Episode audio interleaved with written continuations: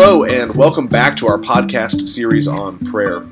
Today we are continuing our theme of hope in prayer. And earlier this week we began by praying for God to expand our ability, ability to hope. And today I want to encourage you to deepen the hope that you hold. We always want a wider capacity to hope, but today we specifically want to be able to hope deeply in who God is and what God has done for us through Jesus. For centuries, Christians have sought to deepen their hope, uh, to deepen their faith, to move beyond just the elementary to the eternal. Prayer and study of Scripture seem to be unique in allowing this deepening of our faith and hope for which we are all so very desperate. Prayer and study of Scripture seem to help us pull back the curtain and see what is beyond. And so when we seek to deepen our hope, prayer and humble reading of Scripture are the best tools for this.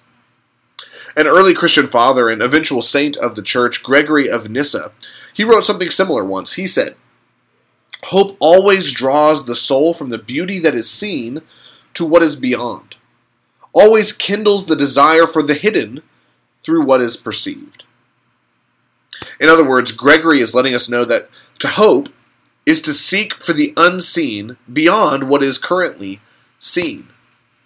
To hope is to find what otherwise lies hidden to our senses. And I think what Gregory wrote reminds us that to hope is to be on some level foolish. But not just foolish for the sake of foolishness. Instead, we are to be foolish for the sake of Christ.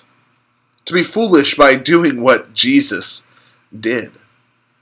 By looking beyond just the words that are on the page of the law, so that instead we can find the heart of the God who gave the law. To look beyond the illnesses, injuries, and maladies of the people that Jesus healed, to see their heartfelt desires to be made whole. To look beyond what we know can happen, to see what God might be willing to do among us. To hope is to look beyond what is seen and to desire that which is currently hidden.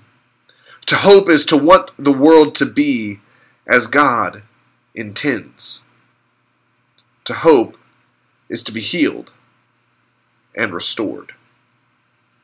And so this week, let's join Gregory's prayer for hope, to have our hope deepened so that we can see what is beyond and begin to perceive that which might ordinarily be hidden from our sight.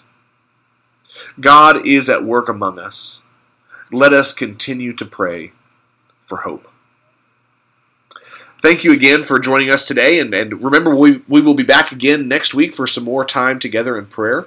And until then, my encouragement to you is the same as always pray continually.